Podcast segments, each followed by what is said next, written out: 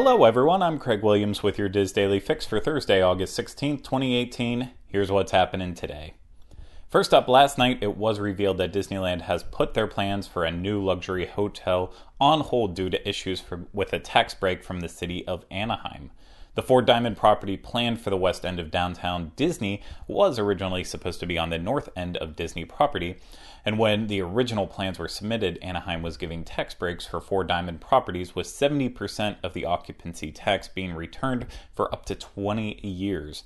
Since then, Anaheim has eliminated those tax breaks except for projects already approved, so when Disney moved the property, they lost out on the tax break. For that reason, Disneyland is putting the property on hold, and the hotel that was supposed to open in 2021 uh, most likely will not happen now. So, moving back to our coast, Caribbean Beach Resort has announced the new dining options coming to the resort as part of their revamp. Shutters has been shuttered forever, and instead, Sebastian's Bistro will be replacing it. The logo features Sebastian from The Little Mermaid, and the menu will feature Latin and Caribbean flavors in a waterfront location.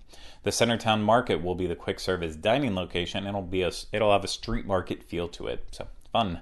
Menus and opening dates will be revealed in the future. Finally, the northbound World Drive flyover to Magic Kingdom Resorts is now open. If you've driven to Magic Kingdom over the past couple months, you're familiar with how much of a cluster it's been. Well, now the flyover ramp allows easier access to Magic Kingdom, uh, specifically to the hotels. So if you're heading northbound on World Drive, you need to stay in the left lanes to reach all those Magic Kingdom hotels, the Polynesian, Grand Floridian, Contemporary. If you want to get to Fort Wilderness, you're going to exit from the right lane onto Vista Boulevard. And if you're going to the park, then just look for the toll plaza. Head straight ahead.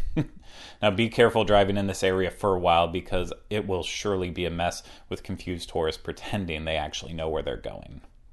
Now, today's featured article over on the DIS comes from Zoe Wood, and the article is The Traveling Lifestyle Make Time for Magic. If you want to read this great article and many more, head over to wdwinfo.com.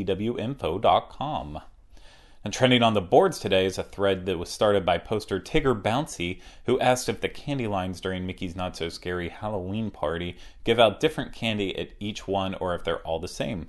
Posters are weighing in with the experiences they've had in the thread titled MNSSHP Candy Lines Questions. Stop by the theme park's attractions and strategies forum to join in on this discussion. Now it's Thursday, so we have new Universal content for you with the Universal edition of the DIS Unplugged. This week's episode, Rhino Clavin and myself are talking about recent news, specifically Halloween Horror Nights news.